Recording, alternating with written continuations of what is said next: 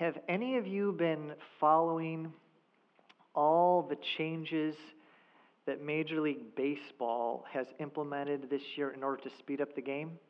Any of you? Do you, do you happen to know what uh, any of them are? Pitch clock. Yes. In, in, in addition to the pitch clock and the bigger bases, there's a couple other things. You know they are? What are they, Paul? Well, I was gonna say larger bases. Larger bases? Anyone else? There's a couple other ones.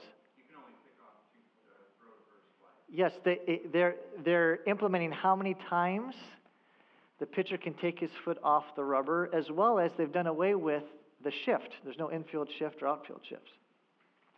Uh, this, this past week, I took my family to a Major League Baseball game. I mean, if you can call it that. I mean, I took them to see the St. Louis Cardinals. Blah.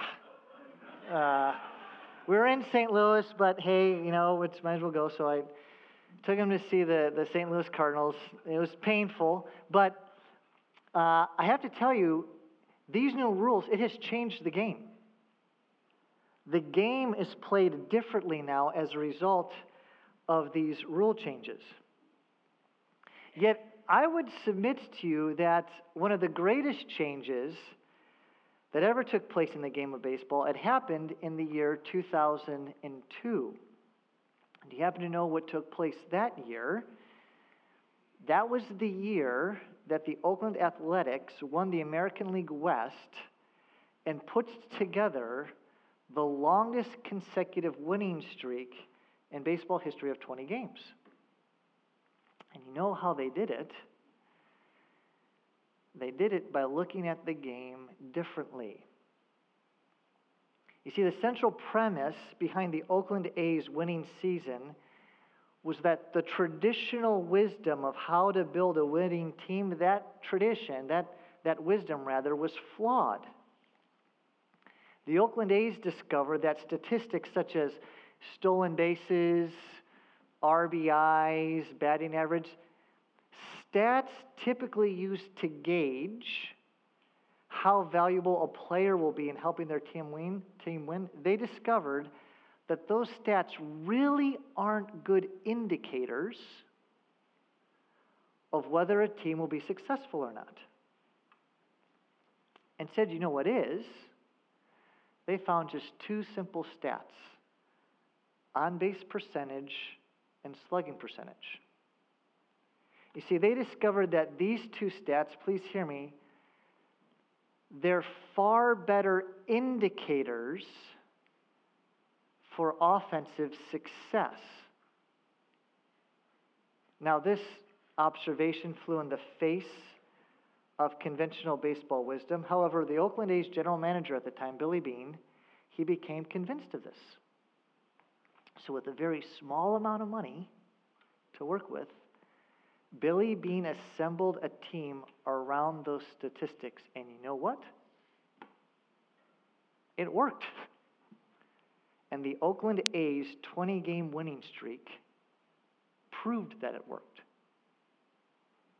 They, they discovered what the best indicators are for putting together a winning baseball team.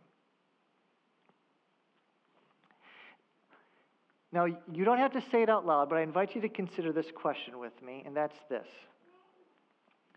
What do you think are the best indicators for spiritual success? That is spiritual growth. The Oakland A's have proven that the, some of the best indicators, or what are some of the best indicators for a successful baseball team, but what about a successful spiritual life?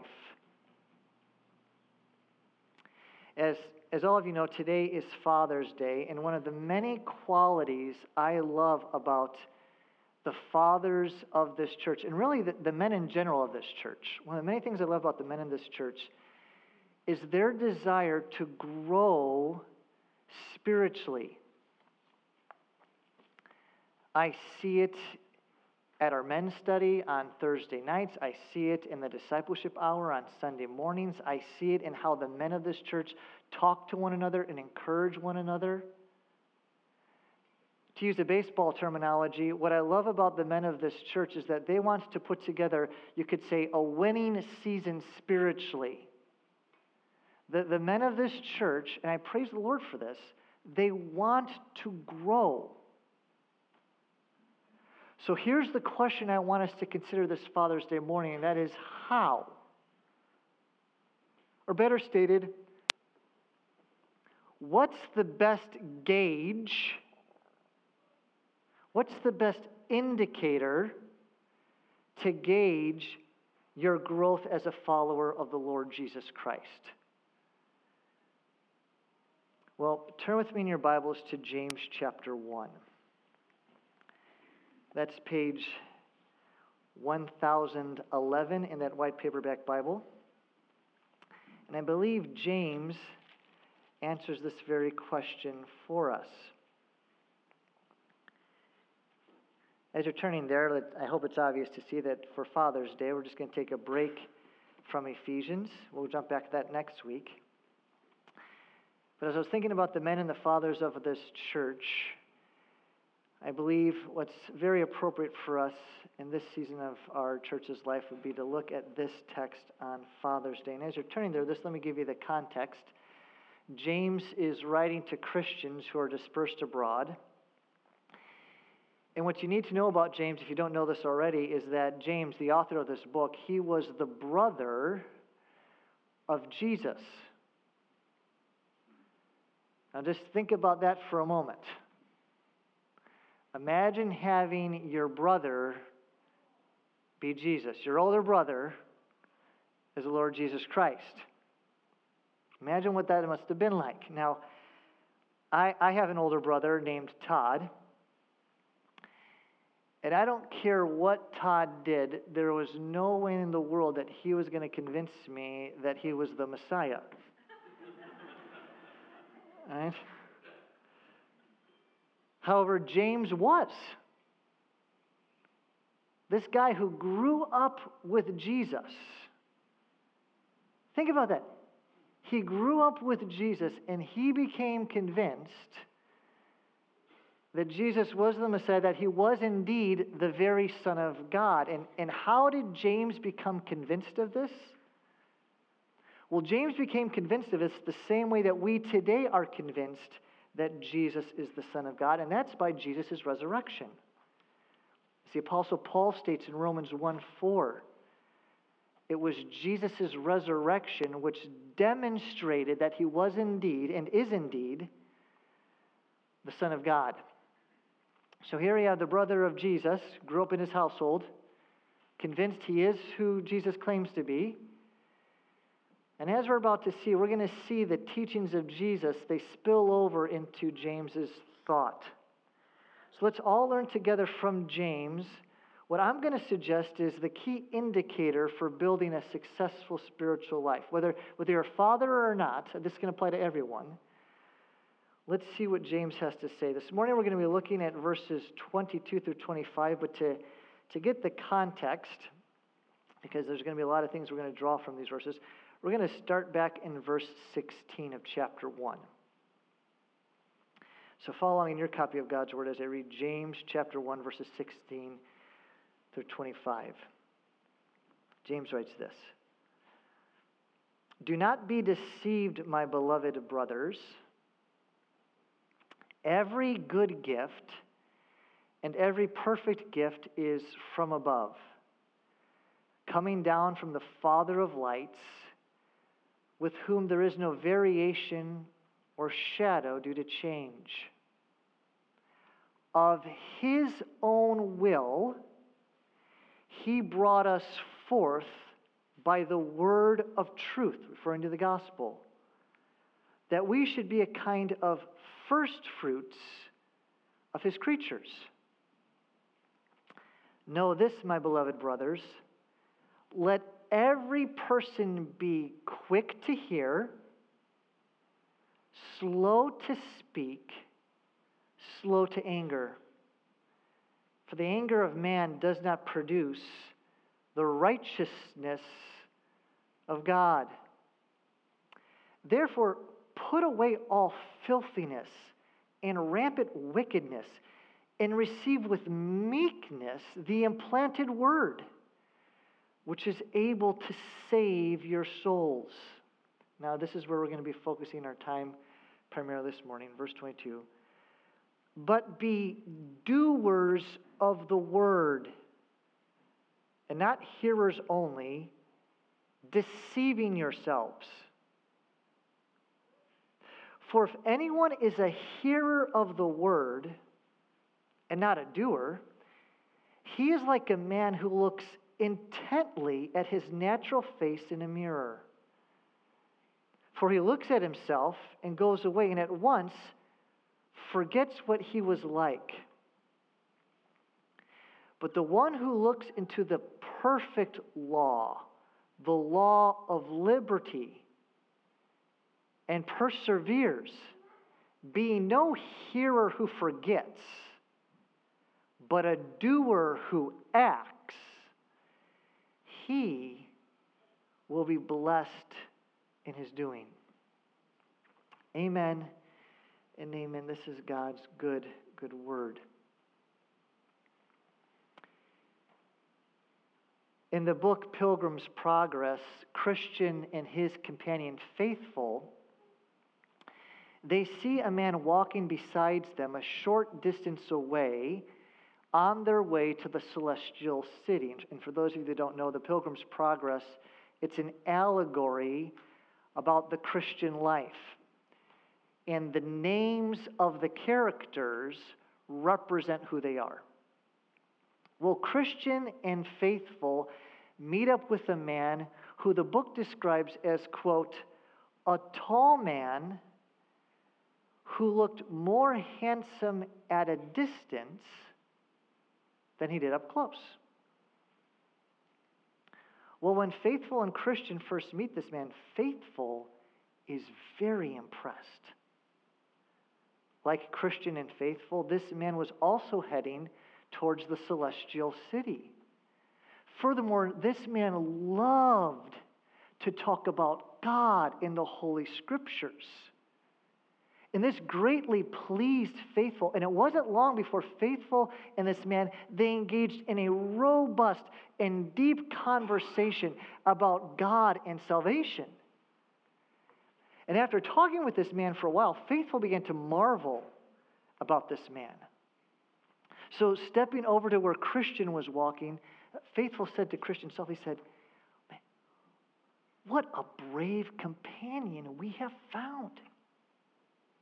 Do you think this man will make a very excellent pilgrim?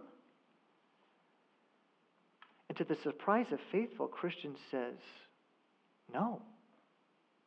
In fact, Christian was very unimpressed by the man. Shocked, Faithful asked, Well, well do you know this man?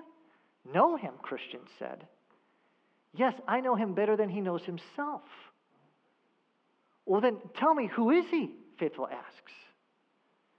And Christian replies, This man, he dwells in our town, the city of destruction. And then Christian says, And I'm surprised you didn't recognize him. His name is Talkative. Christian then explains to Faithful why Talkative would not be a very good companion. He says, Talkative speaks of prayer repentance, and faith. But he does not practice them. He says, when you look closely at his life, there is a great disconnect between what he says and what he does. And then Christian stated the main reason why he wanted nothing to do with talkative. Christian said this to Faithful. He says, Talkative thinks hearing and talking will make him a good Christian. And so he deceives his own soul. And you know what, faith? Christian is absolutely right. Simply hearing and talking about God and His Word will not make anyone a good Christian. No, the best indicator for whether a Christian is growing in their faith is obedience. Obedience to God's word. And faith, that's the main point James is driving at in our text this morning. What's, what's the key to growing spiritually? What, what's the one thing that will make the greatest significance in your spiritual journey? I believe James tells us, and that's obedience to God's word. We could say the defining mark of a religious person is that he or she is a doer of God's word.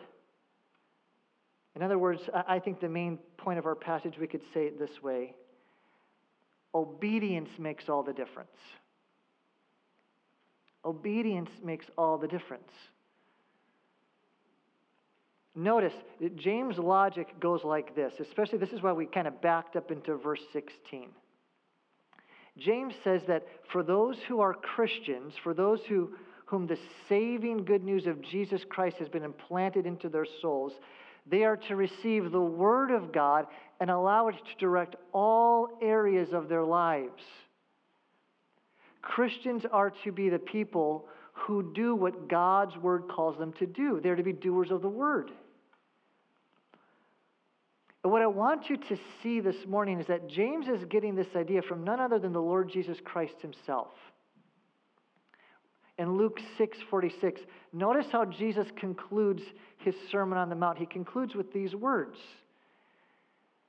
Jesus says, "Why do you call me Lord, Lord,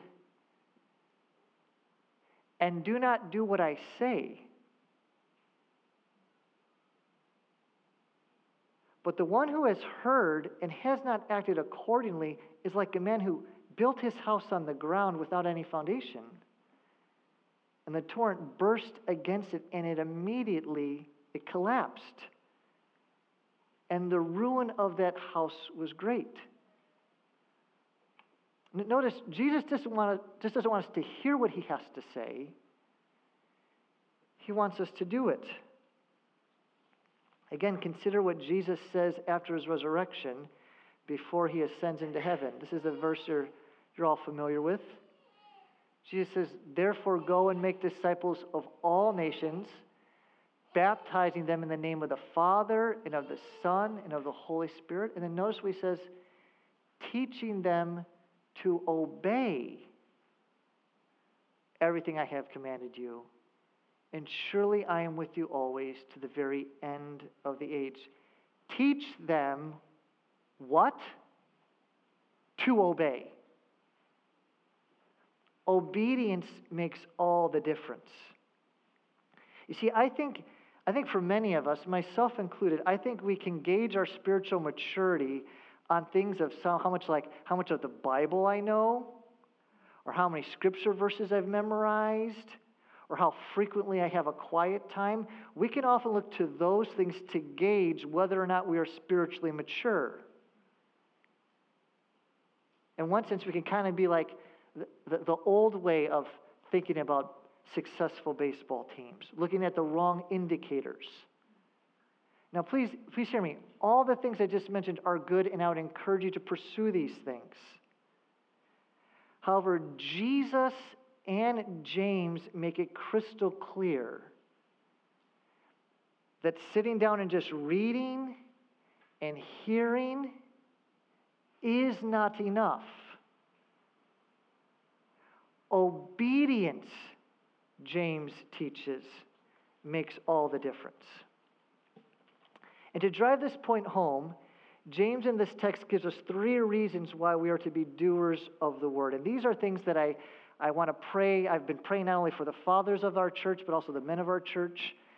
And these are things I hope we really embrace as Christians.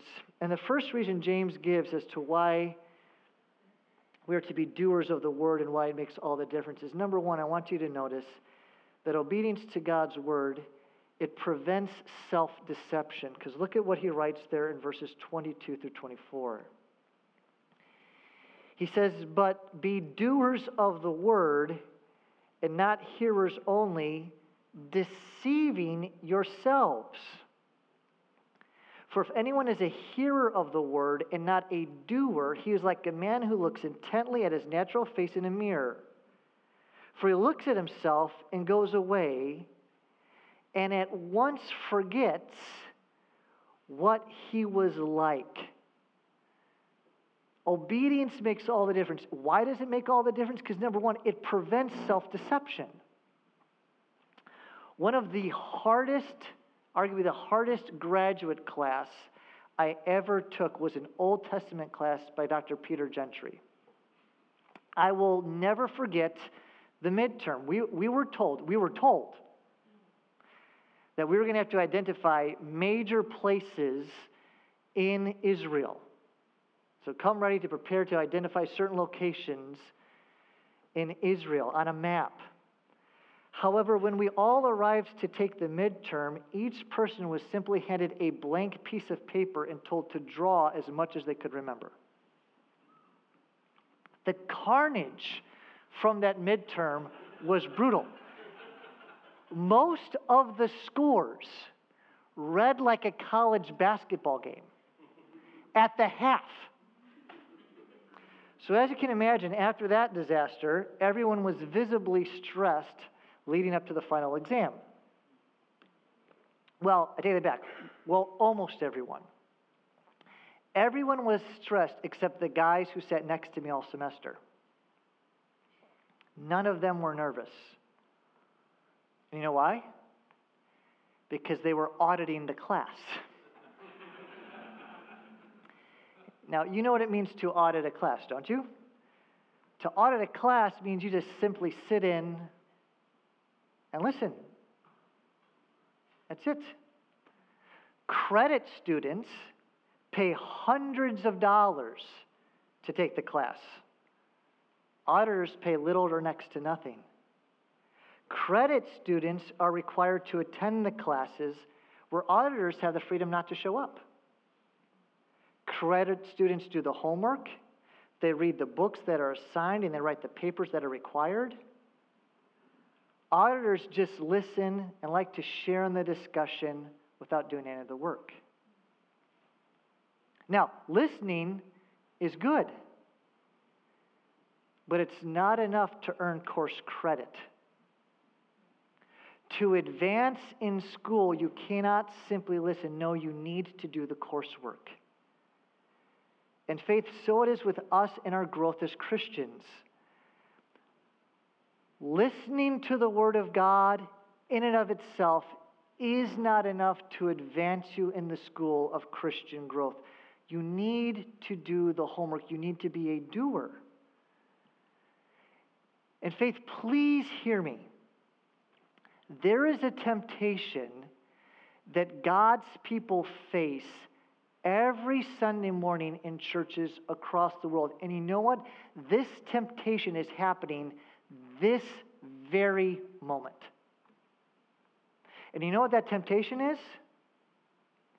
It is the temptation to believe that if while I'm listening to a sermon and I feel something, then that feeling makes me religious or spiritual if while I'm listening to a sermon and I'm convicted about an area of my life that needs to change, then that means I'm growing spiritually.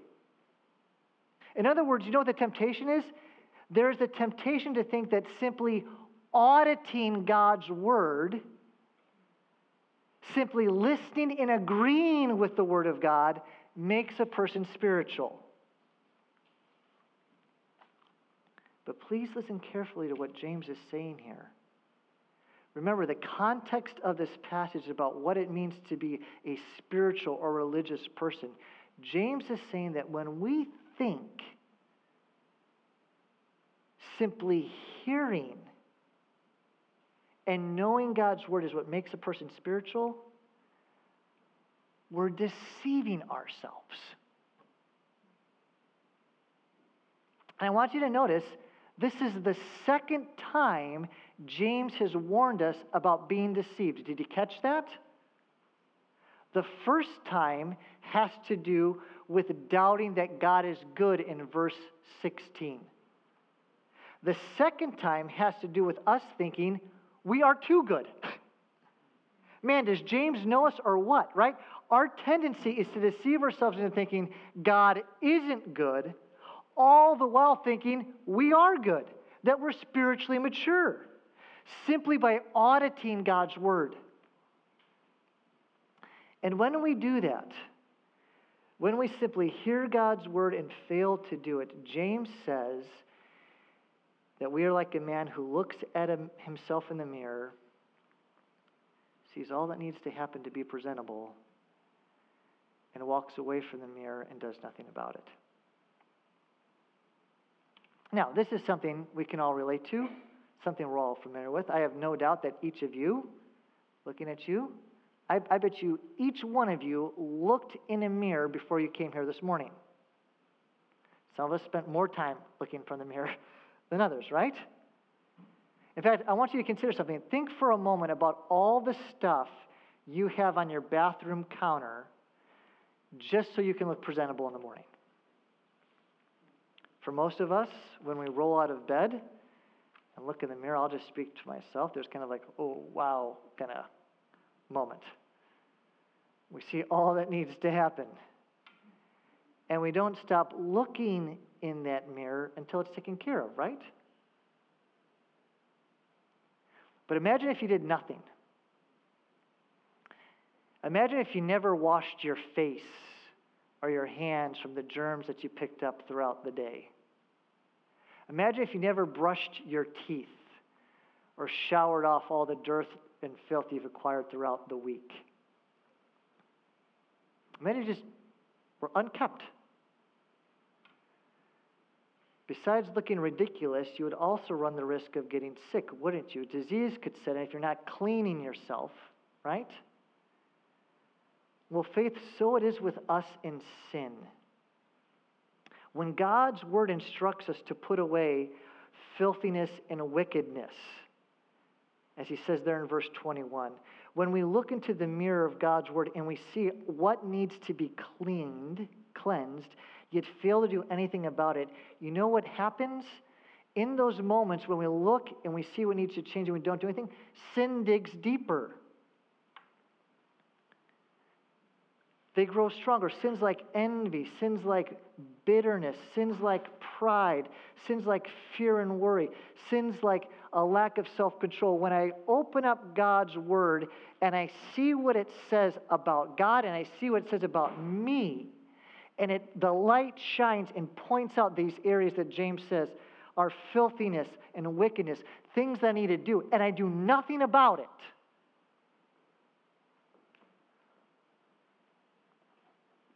Sins like self, lack of self control. He says, We're like a, mirror, a man who looks in the mirror, who walks away and does nothing. So, so, so go back to your morning routine to get ready for the day.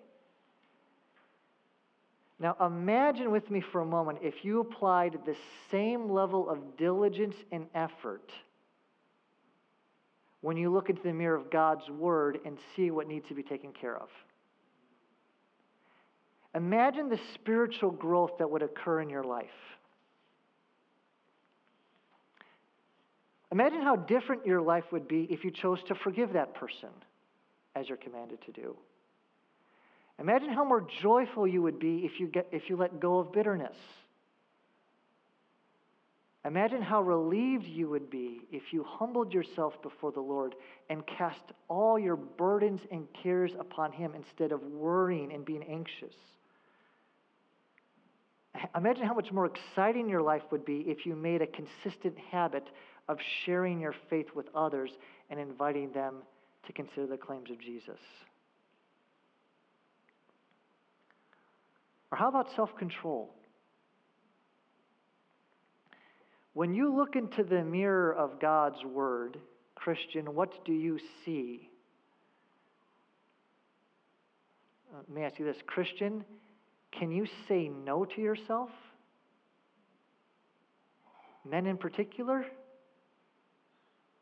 Can you say no to yourself when it comes to food? Can you say no to yourself when it comes to alcohol? Can you say no to yourself when it comes to entertainment? Can you say no to yourself when it comes through social media or shopping? I'd invite you to, to consider your bake statement. What does that reveal? Does it reveal a person who has control over their appetites, or rather, does it reveal one who is ruled by his or her appetites? To put it another way, let me say this. I guess what I'm getting at is Christian, are you deceived? That is, are you deceived into thinking you are spiritually mature when in fact the mirror of God's word reveals that there are many dirty areas in your life and you're not being a doer? Be a doer of the word of God, don't audit it. Second, notice obedience. Why does it make all the difference? Well, number one, it prevents self deception. But number two, it provides real freedom. Because notice what James says there in verse 25. I'm going to back up to verse 24. He says, For he looks at himself and goes away and at once forgets what he was like. Verse 25.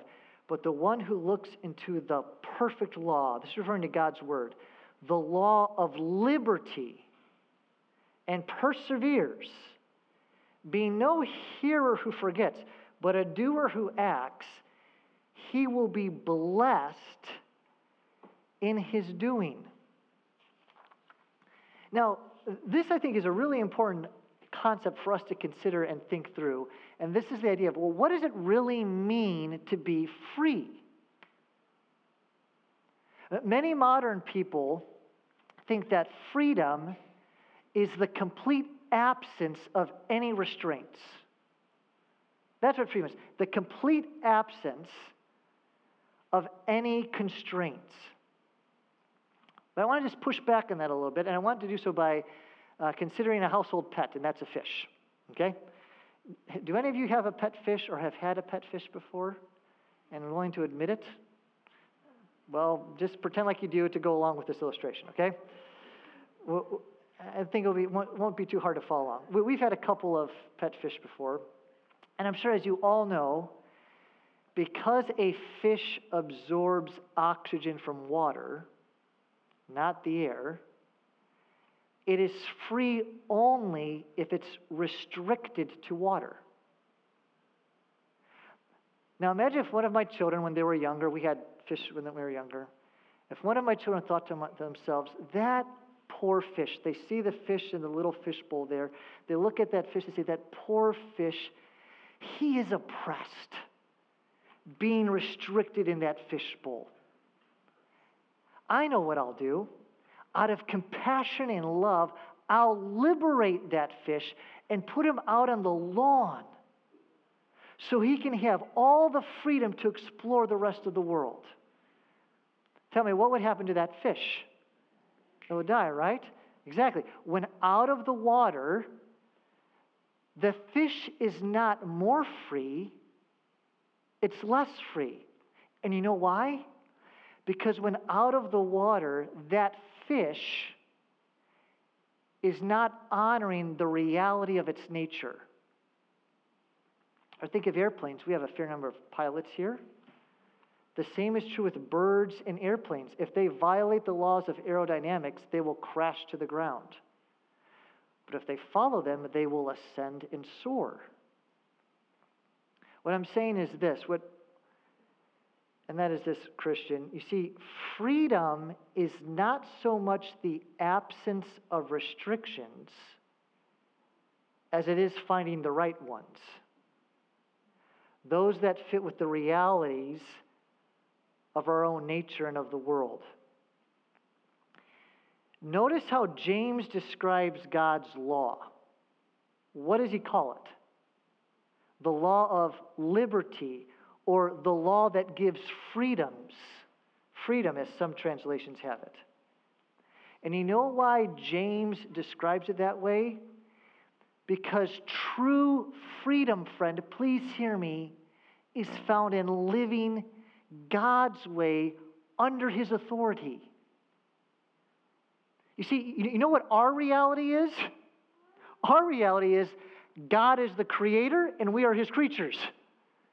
And His laws have been given for our good. Yet sadly, many people think the opposite is true. So many think that God's laws are restricting. They believe obeying God's laws con- concerning sex or morality or life. They're enslaving. But, friend, I want to tell you nothing could be further from the truth. God's commands are freeing. Uh, several years ago, I took my, my family to a Keith and Kristen Getty concert. And I paid a little bit more money so we could sit on the balcony on the piano side. This is on purpose so we could see the piano player, Keith Getty, move up and down the piano. And what an amazing thing it was to see. Keith moved effortlessly up and down those piano keys. It was awesome. He was, he was like a cheetah on the plains of Africa, right? And it sounded great. And you know why? Because Keith learned the laws of music. All musicians know this, right? Piano players experience true freedom when they play the piano in accordance with the laws and rules of music. And likewise, humans experience true freedom when they live in accordance with the laws of their Creator. Faith James wants us to be doers of the word. And you know what he's stressing with this phrase, the law of liberty? He wants us to know listen, God's word is good. Let us never forget that true freedom is found in obeying God's commands and that his commands are good. And ultimately, friend, you know why God's commands are freeing? You know it's a law of liberty? Because our salvation is not dependent upon our obedience to his law. Amen?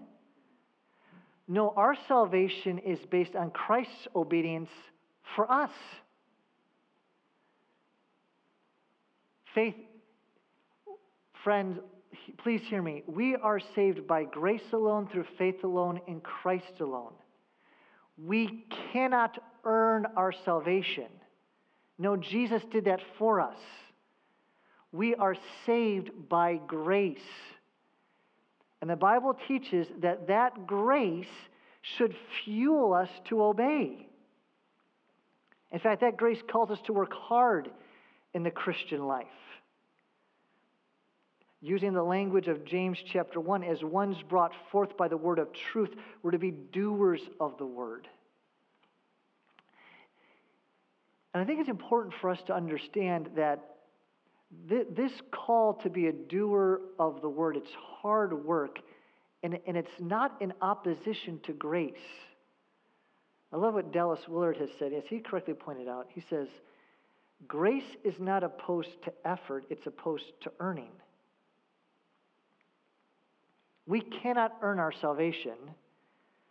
No, Jesus has earned salvation for us by his death on the cross and his resurrection from the dead. Now, as those who have received his salvation by faith, we're called to give significant effort to our growth as believers. Just by, by way of application, I want to point out this is, this is why we structure our community group meetings. Basil mentioned the six that we have. We structure our community group meetings around knowing and applying God's truth. Because true freedom is found in submission to God's word. You see, well, when you when you gather together throughout the week or every other week in your community group, you know what's the wrong question to ask? The wrong question when you gather together as a community group, the wrong question to ask is, what did you like about the sermon? Whether I'm preaching Steve, Basil, Alex, Damon, whoever it is, don't start with your personal preferences. This is what I like. This is what I didn't like. Rather, I would encourage you, based on what James is saying in this text, you know what the correct question to ask is? The correct question to ask is, what did you learn from this passage, and now what are you going to now do? How are you now going to obey and put it into practice? Well, we want to have a spirit of joyful submission to God's word because that's where true freedom is found. Now, please hear me. I'm not saying that there's no place for sermon evaluation. Of course, there is. But, but Faith Community Church, after studying God's Word, our starting point ought not be our personal preferences. We're still, it ought not be us standing in judgment over God's Word and discussing what we like or don't like about the text. No, it must be hearts that are quick to learn and to obey.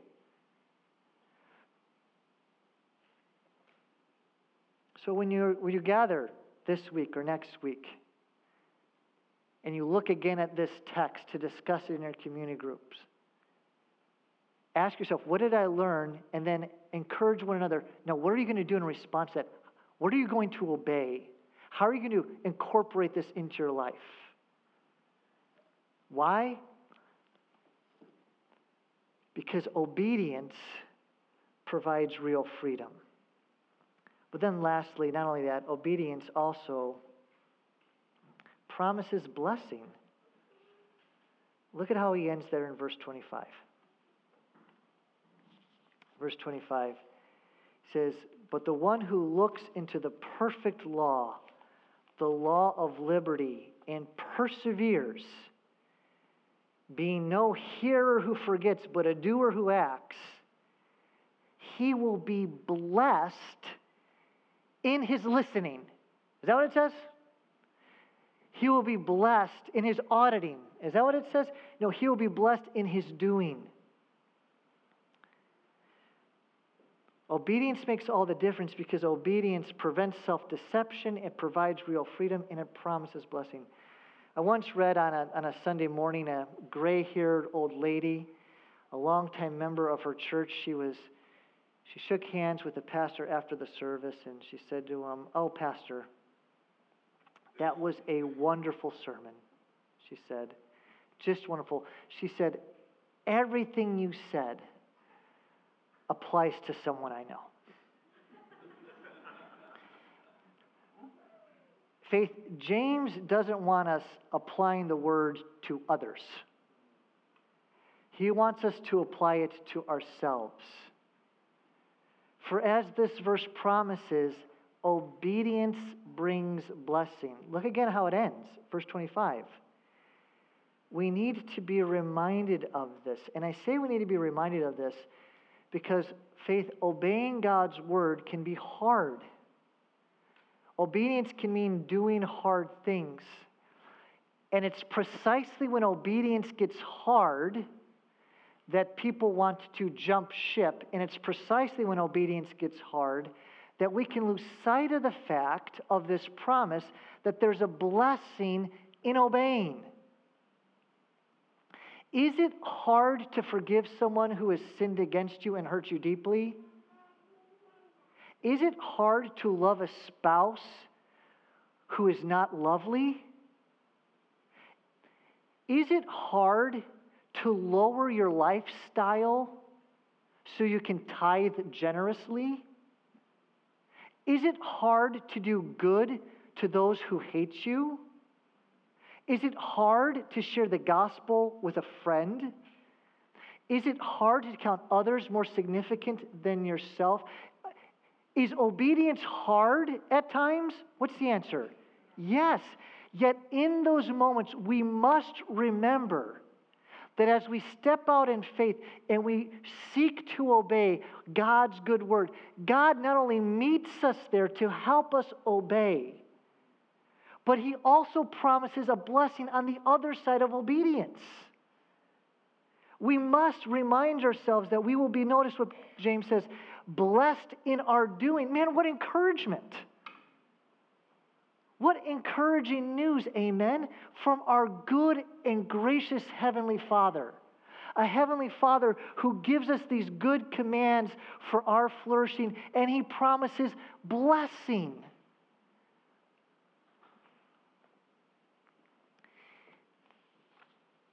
You know, the Oakland Athletics put together their 20 game winning streak at the end of the season. They finished strong. Faith, I don't know if you know this or not, but today is almost the halfway point of 2023. Almost. It's almost the exact halfway point of 2023. And with the last half of 2023 in front of us, wouldn't it be great to finish the year strong? Wouldn't it be great to put together a solid season spiritually? I would encourage, especially the fathers in particular, James has just told us the key to make that happen. He has shown us that obedience is the key indicator for spiritual success. That we would be doers of the word. To close, I, want to remind us that we can do this as God's people because we have a Savior, Jesus Christ, who perfectly obeyed God's commands. And through faith in our Savior, the Lord Jesus Christ, He then gives us His Spirit to help us and empower us to become doers of the Word. May, may we this week, indeed for the rest of 2023, as our theme is obeying in faith, may we be found diligent to put into practice what God has called us to do. Amen? Let's pray.